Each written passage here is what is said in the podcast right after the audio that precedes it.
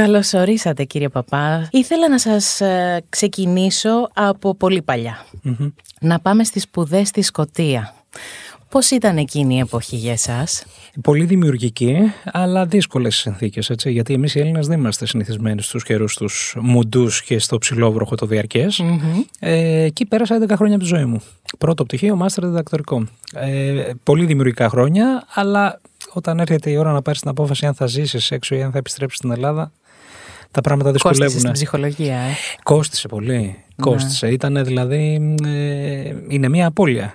Ε, το να, να είσαι μακριά από την πατρίδα σου είναι ένας ακροτηριασμός, όπως και να το κάνεις. Οι αισθήσεις σου, το τι μυρίζεις, το τι αισθάνεσαι, το τι βλέπεις, κόβονται. Και ναι. όσο και αν ακούγεται υπερβολικό, είναι απολύτως έτσι. Είναι απολύτως έτσι. Ήταν ωστόσο ένα σχολείο διαφορετικής νοοτροπίας για εσάς; Απολύτως. Απολύτως και υπάρχουν πράγματα τα οποία θα πρέπει να, να τα δούμε με πολύ περίσκεψη που συμβαίνουν αλλού και δεν έχουμε καταφέρει να τα κάνουμε στην Ελλάδα. Εγώ όταν πήγα στο πανεπιστήμιο δεν με ρώτησε κανένας ποιος σε στέλνει, παιδί μου. Ε, και αυτό είναι ένα δείγμα πολύ σημαντικό. Ή όταν η οικογένειά μου για λόγους υγείας χρειάστηκε τη στήριξη της πολιτείας, την είχε απεριόριστη. Ή όταν γεννήθηκε η πρώτη μου κόρη δεν χρειάστηκε να πληρώσουμε σχεδόν τίποτα ε, και κατά τη διάρκεια της κοίησης και όταν γεννήθηκε. Ωραίο πράγμα η κοινωνική πρόνοια. δεν είναι, δεν είναι. και να επισκέπτεται και η ΜΕΑ μετά τη γέννα το σπίτι και ο γιατρός. Ε, συνθήκες ασφάλειας και αυτό είναι ένα δικαίωμα το οποίο το έχουμε υποτιμήσει στο δημόσιο διάλογο δηλαδή η ασφάλεια είναι απέναντι στην εγκληματικότητα βεβαίως αλλά και ως ένα δίχτυ προστασίας ε, απέναντι στις βασικές ανάγκες της ζωής. Έτσι. Νομίζω ότι ένας από τους βασικούς ε, πυλώνες της ασφάλειας είναι το να αισθάνεσαι την ασφάλεια να ονειρεύεσαι και να, να κάνεις σχέδια για τη ζωή Είπες σου. πολύ μεγάλη κουβέντα. Πολύ μεγάλη κουβέντα, διότι ε, και η ασφάλεια σε επίπεδο κοινωνικών δικαιωμάτων, ας πούμε, δεν είναι για να μειώσουμε τις προσδοκίες μας είναι για να είναι το ελάχιστο κατόφλι για να μπορέσουμε να βελτιωθούμε. Να έχουμε προσδοκίες, να βελτιωθεί η ζωή μας, να έχουμε κοινωνική κινητικότητα. Ένας άνθρωπος που ξεκινάει από ε, χαμηλό οικονομικό background να μπορεί να προσδοκά να ανέβει, να πάει να σπουδάσει, να, να βελτιώσει τη ζωή του, να ωφελήσει την κοινωνία. Αυτό δεν μπορεί να το κάνει αν δεν είναι προστατευμένος. Ισχύει. Και από τη Σκωτία έρχεται η πρόσκληση για το γραφείο του Αλέξη Τσίπρα. Πώς έγινε αυτό, πώς Τηλεφωνικά έγινε τότε, δεν υπήρχαν αυτά που κάνουμε τώρα. Είναι 2008. Ναι, αλλά δηλαδή, υπήρχε κάποια ήμασταν, γνωριμία; Ήμασταν από το 1995 ε, στην νεολαία του συνασπισμού και ε, ήρθε το τηλεφώνημα την περίοδο που και εγώ ολοκλήρωνα το διδακτορικό μου. Είχε γεννηθεί η μεγάλη μου κόρη και ήταν το σταυροδρόμι έτοιμο. Δηλαδή ή θα επέστρεφα ή θα ε, ξεκινούσα να προσπαθώ να οικοδομήσω μια καριέρα στο εξωτερικό. Δεν υπήρξε κανένα δίλημα, πίστεψα με. Καταλαβαίνω, καταλαβαίνω. Και μιας και θέλουμε να σας γνωρίσουμε λιγάκι περισσότερο ως άνθρωπο και όχι ως πολιτικό, να συνεχίσω λίγο στις προσωπικές ερωτήσεις για τα ενδιαφέροντά σας έξω από την πολιτική. Τι κάνετε, ας πούμε, τον ελεύθερό σας ναι. χρόνο, πώς περνάτε το χρόνο σας με τα παιδιά σας; Κοιτάξτε, ε, δεν θα σε εκπλήξω. Θα σου πω, έχουμε τη γαστρονομία έτσι, μια Ωραία. σχέση. Ήπια αναψυχή, ήπια αναψυχή, δηλαδή ο περίπατος στο βουνό και το αθλητισμός αρκετά ως ε, φίλαθλο. Mm-hmm. Ε, δυστυχώς λιγότερο από ό,τι θα ήθελα στο γήπεδο, περισσότερο στην τηλεόραση. Ε, και μετά αφήνω και τις κόρες να κάνουν και τις επιλογές. Δηλαδή πολλές φορές στο σινεμά διαλέγουν και πάμε. Τις ταινίες. Ε, τις ταινίες, ναι, ναι, ναι. Τι είναι το πιο περίεργο που σας έχουν πάει να δείτε; Ε, τώρα ε, προσπαθώ να τα βάλω με τα μεγάλα συμφέροντα για να δούμε αν θα πάω να δω την Barbie. Είναι viral. πρέπει να έχετε άποψη. Έχει και κοινωνικό υπόβαθρο, κοινωνικά μηνύματα μέσα. Νομίζω, ότι πρέπει. νομίζω ότι θα πρέπει να πάω. Αλλά ξέρεις, οι συγκρούσεις με τα συμφέροντα δεν είναι τίποτα μπροστά στα, στη διαχείριση των ετοιμάτων από τι θηγατέρε. Αυτό είναι το, ναι. το βασικότερο. Πάμε τώρα λιγάκι πίσω στο 2015 να πάμε στο Υπουργείο Ψηφιακής Πολιτικής Τηλεπικοινωνιών και Ενημέρωσης. Ποιες ήταν οι προτεραιότητές σας αναλαμβάνοντας το Υπουργείο και σε τι βαθμό υπολογίζετε ότι καταφέρατε να κάνετε κάποιες τομές; Κοίταξε, ανοίξαμε πολλούς δρόμους. Ε, αλλά εκεί συναντήσαμε μια κατάσταση η οποία ήταν γενικευμένη στη διοίκηση. Δηλαδή, στη διοίκηση είχε ένα πεδίο που δεν υπήρχε καμία ρύθμιση. Παντού. Και έτσι ναι. Ε, πάμε, συναντάμε μια κατάσταση στα μέσα μαζικής ενημέρωσης όπου υπάρχει μόνο η κεκτημένη ταχύτητα που διαμόρφωσαν τα τετελεσμένα της προηγούμενης ε, κατάστασης. Δεν υπήρχε καμία αριθμιστική αρμοδιότητα του κράτους, ε, κανένας κανόνας, υπερχρεωμένα κανάλια. Η ιστορία λίγο πολύ με τα κανάλια είναι γνωστή, έχει καταναλωθεί στο δημόσιο διάλογο, αλλά υπάρχουν άλλες πτυχές οι οποίες δεν έχουν συζητηθεί. Δηλαδή, ας πούμε, η, πολιτική μας για την ενίσχυση των παραγωγών, των οπτικοακουστικών, το ΕΚΟΜΕ. Πέρασαμε μια περίοδο, ειδικά μέσα στην κρίση, που βλέπαμε μόνο σου Σουλεϊμάν στην τηλεόραση, το θυμάσαι; Ναι, το θυμάμαι. Ναι, μόνο Σουλεϊμάν. Και συγκροτήθηκε ο οργανισμός που ενισχύει τις παραγωγές. Και είμαι πάρα πολύ χαρούμενος που συνεχίζεται. Εντάξει, μπορεί να έχουμε κατά μέρου διαφωνίες με το πώς το χειρίζεται η Νέα Δημοκρατία, αλλά δεν έχει σημασία. Σημασία έχει ότι φτιάχτηκε η μήτρα για την αναγέννηση της ελληνικής παραγωγής. Και αυτή τη στιγμή έχουμε ελληνικές παραγωγές που είναι στο Netflix. Αυτό είναι πάρα πολύ σημαντικό και για την κουλτούρα μας και για την εικόνα της χώρας, μη σου πω και για τη γλώσσα μας. Ε. Διότι αυτές οι παγκόσμιες πλατφόρμες εγώ ε, θεωρώ και για τον τουρισμό μας. Βεβαίως. Δηλαδή το να προβάλλονται διάφορα μέρη. Δεν, είναι, δεν είναι τυχαίο, ας πούμε, ότι έχουν, όποια, όποια περιοχή έχει μπει σε, σαν σκηνικό, σε ταινία, αναβαθμίζεται. Από παλιά τα κανόνια του Ναβαρώνε ε, με Άντωνι Κουίν και τα λοιπά. ναι, αλλά κάνανε τη ρόδο προορισμό. ναι, ισχύει. Και ήρθε μετά το Στάσου Μίγδαλα. Δεν είναι. Σωστά, σωστά. Να πάμε λίγο σε μια πολιτική η οποία ακούστηκε περίεργα στην ελληνική πραγματικότητα σαν να ήταν out of space. πού με πας, πάλι που με πας. Διαστημική πολιτική ναι. και συμφωνία με την NASA. Ναι. Πώς ωφέλει σε αυτή τη χώρα; Ε, θα μπορούσε να την ωφελήσει πολύ, αλλά καταργήθηκε δυστυχώς ο οργανισμός από την επόμενη κυβέρνηση. Και ήταν κάτι που με στεναχώρησε πάρα πολύ. Διότι και εγώ δεν σου κρύβω, όταν ανέλαβα το χαρτοφυλάκιο, δεν είχα την εικόνα το τι δυνατότητες έχει η χώρα. Ε, υπάρχουν δυνατότητες χρηματοδότησης. Ε. ε, και μπορείς να κάνεις πράγματα και με πολύ λίγα χρήματα. Θα σε σοκάρω τώρα. Σου πω, η συμφωνία με την Άσα ξέρεις πόσο θα κόστιζε στην Ελλάδα; Μόνο ένα εκατομμύριο ευρώ να πάμε στη Σελήνη. Να στείλουμε δηλαδή 14 ελληνικά πειράματα στη Σελήνη. Να μπούμε στην αποστολή δηλαδή που οργάνωνε η ΝΑΣΑ για προσελήνωση και 14 ερευνητικά κέντρα και πανεπιστήμια ελληνικά να έχουν φορτώσει στην κάψουλα τα μηχανήματα που θα κάνανε τα πειράματα. Αυτό ήταν τεράστιος πλούτος για τη χώρα. Βέβαια. Δηλαδή αυτή τη στιγμή η ανθρωπότητα αξιοποιεί δεδομένα που έχει συλλέξει το, η αποστολή Απόλλω το 1970. Αντιλαμβάνεστε τι θα ήταν η χώρα να είναι μία στις δέκα χώρες από όλο τον κόσμο που έχουν πατήσει σε σελήνη. Και με ελληνικά πειράματα. Ε. Βέβαια. Μιλάμε για άλλη κατηγορία. Και πραγματικά αυτό με στεναχώρησε πολύ και με στεναχώρησε που έγινε και αντικείμενο αρνητικής δημοσιότητας αυτή η πρωτοβουλία. Ναι. Ε, διότι έχουμε τόσες δυνατότητες. Ελληνικά πανεπιστήμια χτίζουν μικροδορυφόρους. Ποιος το ξέρει αυτό; Ποιος το ξέρει αυτό και ότι μπορούμε με δικές μας απολύτως από την αρχή μέχρι το τέλος τεχνολογίες να χτίσουμε τη δική μας στοιχεία μικροδορυφόρων και να έχουμε δυνατότητα παρατήρησης σε όλες τις περιοχές. Αυτό είναι σαν να, ε, πώς να σου πω, σαν να δαπανάς ε, υπέρογκα ποσά για την άμυνά σου. Διότι όταν έχεις την πληροφορία, εξοικονομείς πόρους σε όλα τα επίπεδα. Γίνεσαι πάρα πολύ κρίσιμος για τους συμμάχους σου. Έτσι δεν είναι. Βέβαια. Αυτό Σου δίνει ένα συγκριτικό πλεονέκτημα. Νομίζω ότι αυτό, αυτό ήταν, είναι η αποτύπωση μιας κακοδαιμονίας του πολιτικού συστήματος. Η οποία πρέπει να Θεωρείτε δηλαδή ότι έγινε και αντιπολιτευτικούς λόγους; Κυρίως. Κυρίως και μόνο. Δεν έγινε παντού. Δηλαδή, ο Πιερακάκης αναγνώρισε το έργο μας ε, στην ψηφιακή πολιτική και το συνέχισε. Και οφείλω και εγώ δημοσία να το αναγνωρίσω αυτό. Σε αυτό το πεδίο όμως καταργήθηκε ένας οργανισμός ο οποίος είχε ήδη ε, δείξει δείγματα γραφής. Και ήταν μια τεράστια επιτυχία το να πάμε να υπογράψουμε στο Κολοράντο συμφωνία με την NASA για να ανέβουν 14 ελληνικά πειράματα στη Σελήνη είναι μια τεράστια επιτυχία και για έναν οργανισμό τον οποίο τον είχαμε ούτε ένα χρόνο. Απλά νομίζω ότι ίσως ε, οι μικροκομματικές ενδεχομένως αντιδικίες ήταν αυτές οι οποίες το ροκανίσανε ναι, σαν σχέδιο. Μα δεν πρέπει να γίνεται αυτό. Δηλαδή, εντάξει, τα κόμματα έχουν διαφωνίες μεταξύ τους. Αυτή είναι η λειτουργία της δημοκρατίας ε, ούτως ή άλλως. Αλλά όταν πάνω σε μια τέτοια τεχνολογική αιχμή μπορεί η χώρα να κάνει τόσο σημαντικό βήμα. Γιατί πρέπει ο κομματισμός να μπαίνει μέσα ε, και να ότι σε θέματα εθνικού συμφέροντος ίσως θα έπρεπε να είμαστε όλοι στην ίδια πλευρά. Ακριβώς. Και όταν κάνουμε κριτική, να την κάνουμε με χαμηλούς τόνους για τα εθνικά.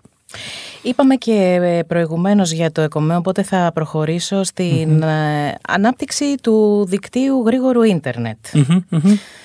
Είστε ικανοποιημένος από την τωρινή κατάσταση του δικτύου; Βλέπετε να έχουν γίνει βήματα; Είναι κάτι που το επιδιώκατε κι εσείς; Γίνονται, γίνονται βήματα. Εμείς τι είχαμε κάνει, είχαμε ξεκινήσει και είχαμε δεσμεύσει ε, όλα τα διαθέσιμα ευρωπαϊκά χρήματα για την ανάπτυξη δικτύων τελευταίας Δηλαδή για την οπτική είναι στο σπιτι Είναι τα προγράμματα τα οποία ε, προϋποθέτουν και ιδιωτική χρηματοδότηση από τους ε, παρόχους, δηλαδή η Cosmote, η Vodafone, η Wind βάζουν και αυτά χρήματα, αυτές οι εταιρείες χρήματα για να αναπτυχθούν αυτά τα δίκτυα.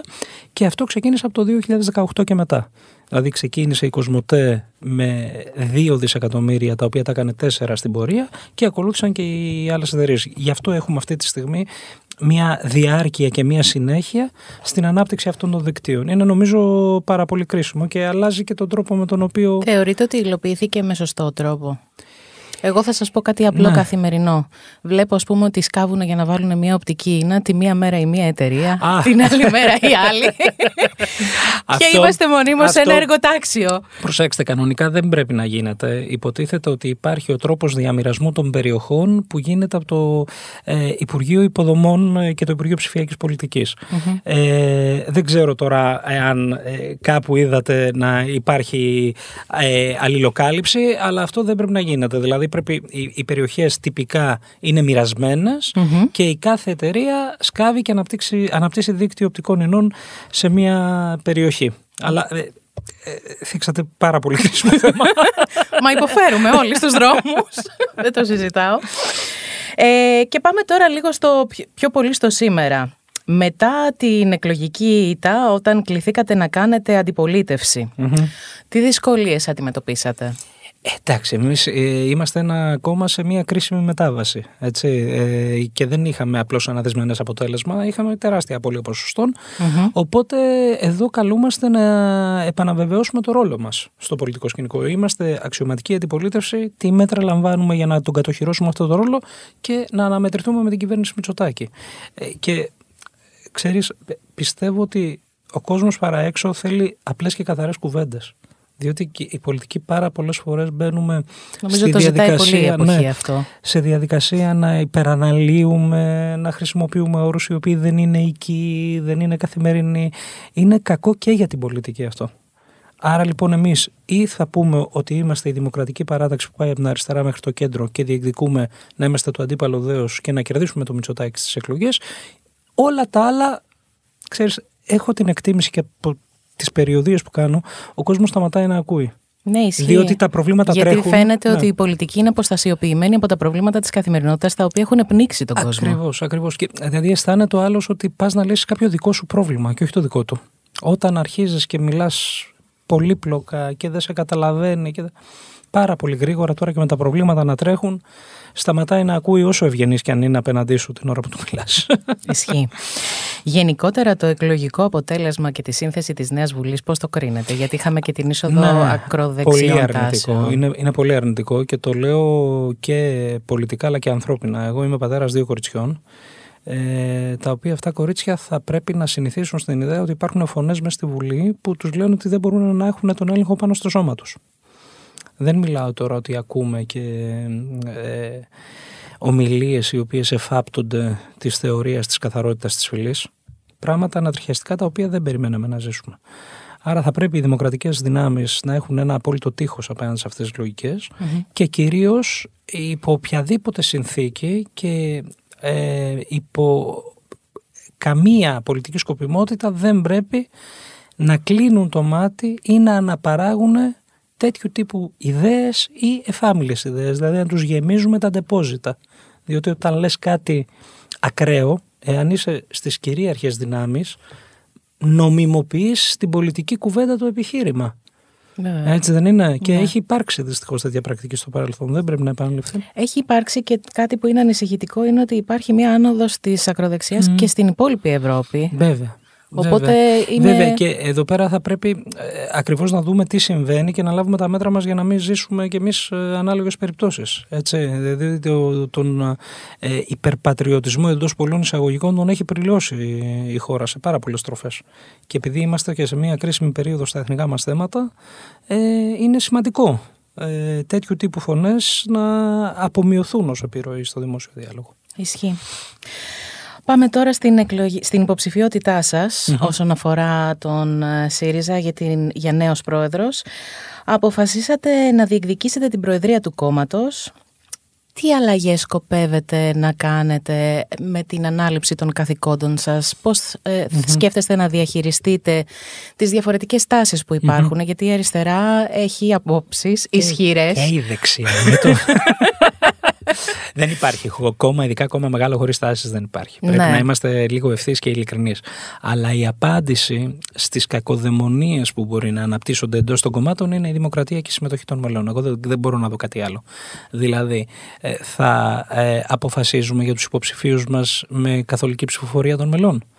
Ε, Να γίνονται δηλαδή κανονικά προκριματικές εκλογές. Σε κάθε επίπεδο, για κάθε εκλογή, έγκαιρα οι άνθρωποι οι οποίοι έρχονται και καταθέτουν τη διαθεσιμότητά τους για συμμετοχή στο κόμμα μας με τον ένα ή με τον άλλο τρόπο θα έχουν λόγο για τη διαμόρφωση των ψηφοδελτίων, όχι μόνο για την εκλογή της ηγεσίας μας, την οποία αργήσαμε να την κάνουμε. Δηλαδή θέλω να θυμίσω, το Πασόκ εξέλεξε ηγεσία από τη βάση το 2004. Αυτό είναι 20 χρόνια πίσω. Η Νέα Δημοκρατία το 2009, 15 χρόνια πίσω περίπου, και εμείς το 2022. Άρα καθυστερήσαμε πάρα πολύ.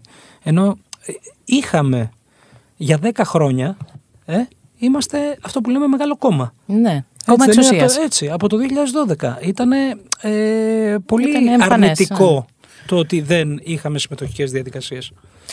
Και τώρα θα, η εκλογική διαδικασία θα είναι από τη βάση. Από τη, από βάση. βάση. Και πρέπει να εξαντλήσουμε κάθε δυνατότητα να έρθει όσο το δυνατόν περισσότερος κόσμος. Να βγούμε και δημόσια, να μιλήσουμε οι συνυποψήφοι, να την κάνουμε μια υπόθεση της κοινωνίας το κόμμα της αξιωματικής αντιπολίτευσης είναι θεσμός της ελληνικής δημοκρατίας. Πρέπει να λειτουργεί συμμετοχικά, πρέπει να λειτουργεί δημοκρατικά, γιατί αλλιώς χωλαίνει και η ίδια μας η δημοκρατία. Έτσι δεν είναι. Ένα κόμμα που είναι στην αξιωματική αντιπολίτευση είναι δυνητική κυβέρνηση. Δηλαδή μπορεί να έρθει σε θέσεις εξουσίας, να νομοθετήσει, να διαχειριστεί κονδύλια Εάν αυτές οι αποφάσεις δεν παίρνονται από έναν οργανισμό ο οποίος στο εσωτερικό του λειτουργεί με δημοκρατικό τρόπο, τότε έχει πρόβλημα η δημοκρατία ίδια. Βέβαια, ισχύει αυτό. Αυτό που ήθελα να σας ρωτήσω είναι επειδή είσαστε τώρα στην περιοδία σας, μιλάτε με, με τους φίλους ε, του κόμματος, με τους ψηφοφόρους. Τι μηνύματα παίρνετε; Μηνύματα ότι πρέπει να αναζωογονήσουμε την uh, ταυτότητά μας. Που λέει ότι είμαστε το κόμμα της Δημοκρατικής Αριστερής Παράταξης που συσπηρώνει κόσμο από την αριστερά μέχρι το προοδευτικό κέντρο και να αποκαταστήσουμε τη σχέση μας με τη μεσαία τάξη.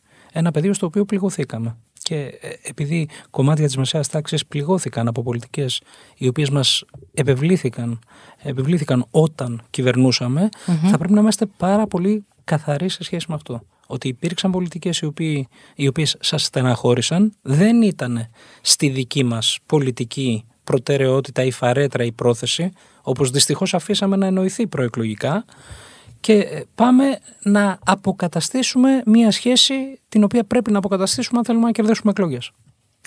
Ο ΣΥΡΙΖΑ, όπως είπαμε, είναι κόμμα εξουσίας. Είναι, είναι και εφόσον αποκατασταθεί και αυτή η δυναμική που ειχε και πριν από το εκλογικό αποτέλεσμα, θεωρώ ότι υπάρχει μια σημαντική πιθανότητα η θέση του Προέδρου δυνητικά να είναι θέση Πρωθυπουργού. Έτσι κι αλλιώς ο αρχηγός της αξιωματικής αντιπολίτευσης είναι ο τέταρτος πολιτιακός παράγοντας. Ακριβώς. Ποιες προτεραιότητες θα θέτατε εφόσον μπείτε σε μια τέτοια τροχιά; Κοιτάξτε, η Ελλάδα ε, έχει αυτή τη στιγμή δύο-τρεις πολύ μεγάλες προκλήσεις. Η πρόκληση του δημογραφικού ζητήματος και η πρόκληση της κλιματικής κρίσης. Είναι δηλαδή στο, στον πυρήνα των μεγάλων ε, ζητημάτων ε, τα οποία καλείται να αντιμετωπίσει. Άρα θέλει πάρα πολύ ενεργές πολιτικές από την πολιτεία για την αντιμετώπιση αυτών. Δηλαδή, πρώτον, ε, πρωτογενής τομέας. Αυτή τη στιγμή έχουμε τεράστιο έλλειμμα εργατικού δυναμικού. Θέλει γενναίες πολιτικές εκεί. Δεν πρέπει κανένα χωράφι που μπορεί να παράξει να μείνει χωρίς παραγωγή επειδή δεν έχουμε εργατικά χέρια. Οπότε Δεύτερον, σκέφτεστε να δώσετε κάποιες, ε, κάποια να κίνητρα; Διευρύνουμε, να διευρύνουμε τη δυνατότητα να έρχονται εργάτες από το εξωτερικό, να στηρίξουμε το κόστος παραγωγής στην πρωτογενή, ε, στο πρωτογενή τομέα για να μην έχουμε το φαινόμενο που έχουμε τώρα. Ήμουνα ε, για λίγες μέρες διακοπές στη Μεσσηνία. Μου λέγανε ότι δεν έχουν εργατικά χέρια και παρόλο που έχει πιάσει τιμή το λάδι, η παραγωγή έχει μειωθεί ραγδαία. Ακριβώς επειδή δεν υπήρχε κόσμος να μαζέψει την ελιά μας. Είναι, ναι. είναι τρομερό αυτό. Το δεύτερο είναι να πείσουμε, να βοηθήσουμε γυναίκες σε αναπαραγωγική ηλικία να κάνουν το βήμα. Και αυτό το πράγμα θέλει στήριξη. Δύσκολο. Θέλει πολιτική. Δύσκολο. Πολύ δύσκολο. Γιατί οι κινήσεις που έχουν γίνει θεωρώ ότι δεν είναι επαρκείς. Το λέω και ως γυναίκα δηλαδή, γιατί σκέφτομαι πολλές φορές έχω βρεθεί σε συνέντευξη που θα με ρωτήσουν αν σκοπεύω να γίνω μητέρα.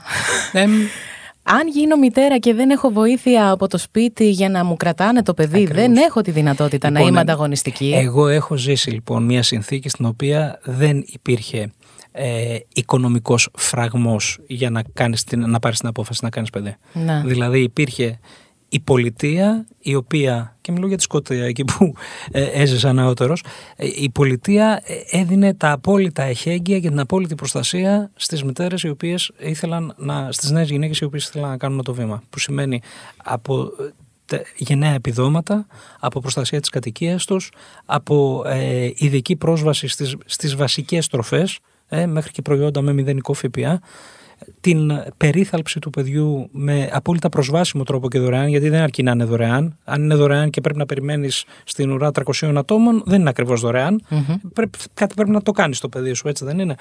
Άρα υπάρχει τρόπος να φτιάξουμε το πλέγμα το οποίο θα είναι η, η προστασία που ε, προϋποτίθεται για να γίνει αυτό το βήμα.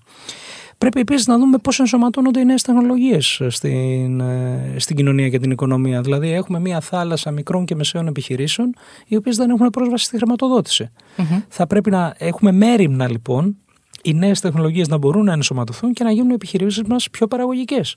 Και θα πρέπει να πάρουμε και πάρα πολύ σημαντικές πρωτοβουλίες για να αποτρέψουμε ε, κατά το δυνατόν τις επιπτώσεις της κλιματικής κρίσης. Διότι εάν ε, ζούμε στο ε, ρυθμό αυτών των θερμοκρασιών, έτσι, είναι άλλο πράγμα να έχεις για δύο μέρες 40 βαθμούς και άλλο για 10 μέρες 47 βαθμούς. Εκεί μπορεί να πας σε θερμοκρασία εδάφους 60 βαθμούς και να μην μπορείς να καλλιεργήσεις τίποτα. Άρα θα πρέπει για αυτές τις ε, μεγάλες προκλήσεις και τάσεις να προετοιμαστούμε, να λάβουμε τα μέτρα μας, να πάμε σε πολύ ε, μεγάλες τομές προς την αυτοπαραγωγή και αυτοκατανάλωση έτσι, να ενισχύσουμε τις ενεργειακές κοινότητες και να μην δούμε το πεδίο παραγωγής ενέργειας αποκλειστικά ως ένα πεδίο που η αγορά μπορεί από μόνη της να λύσει τα θέματα. Δεν μπορεί να τα λύσει. Χρειάζεται ρύθμιση. Βέβαιως, χρειάζεται ρύθμιση. Χρειάζεται ρύθμιση και αποκέντρωση. Για τους νέους; Για τους νέους, για τους νέους ε, ξέρεις τι στεναχωριέμαι πάρα πολλές φορές ότι γίνεται ε, κουβέντα και γίνεται κουβέντα ερήμην ε, ε, του, της διαπίστωσης ότι μέσα στο δωμάτιο υπάρχει ένας ελέφαντας που είναι το ζήτημα των αμοιβων Έτσι δεν είναι. δηλαδή βλέπω να κλαίνε πολιτικοί στις τηλεοράσεις, φεύγουν οι νέοι μας. Ε, Πώς θα, δηλαδή πώς θα μείνουν, αν δεν υπάρξει. Δεν μπορούν να, να συντηρήσουν ένα σπίτι μόνοι τους. Α πάμε τώρα, σε αυτό για την αρχή. Τώρα, τώρα πήγες στο φλέγον θέμα της νεανικής στέγης, της στέγης. Αυτή τη στιγμή είμαστε σε μια κατάσταση κάποτε ήθελες το 20% του εισοδήματος για τις ανάγκες στέγης και τώρα θες πάνω από το μισό.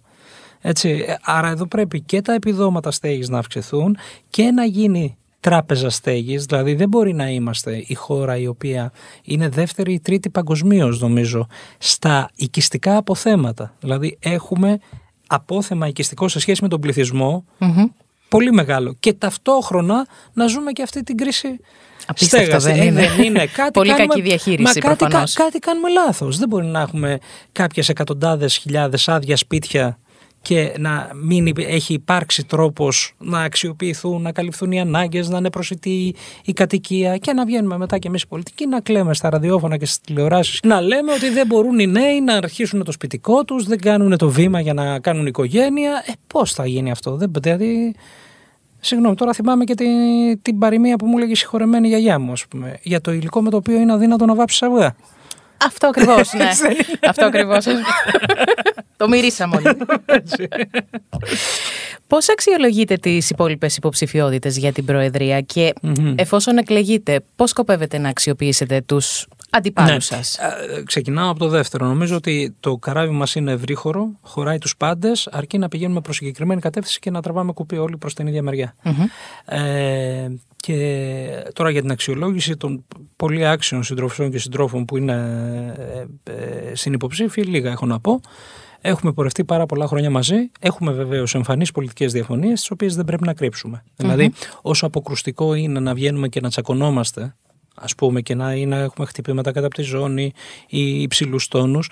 Άλλο τόσο αποκρουστικό για τον πολίτη, για τους δημοκρατικούς πολίτες είναι να κρύψουμε τις διαφορές κατά από το χαλι Αυτό υποβιβάζει την πολιτική συζήτηση κατά τη γνώμη μου και την πάει σε ένα επίπεδο το οποίο κανένας δεν θέλει να δει και εντός του κόμματος, αλλά κυρίως δεν θα συγκινήσει και κανέναν να έρθει Νομίζω ότι κλονίζει και την εμπιστοσύνη του σώματος προς ε, τους υποψηφίους. Ακριβώς, διότι δίνει μια εικόνα ότι πάμε για μια εσωτερική διευθέτηση. Ακριβώς. και ότι οι πολιτικές διαφορές είναι κάτι το δευτερεύον, τις οποίες ας πούμε χρησιμοποιούμε ως επίφαση για να χτίσουμε την προσωπική μας ε, παρουσία. Δεν είναι έτσι. Υπάρχουν διαφορετικές προσεγγίσεις. Πρέπει με ανοιχτή καρδιά, με συντροφικότητα, με ειλικρίνεια να τις να τις συζητήσουμε, όχι απλά ενώπιον του κομματικού μας σώματος, ενώπιον του δημοκρατικού προοδευτικού κόσμου. Διότι σε αυτόν τον κόσμο απευθυνόμαστε.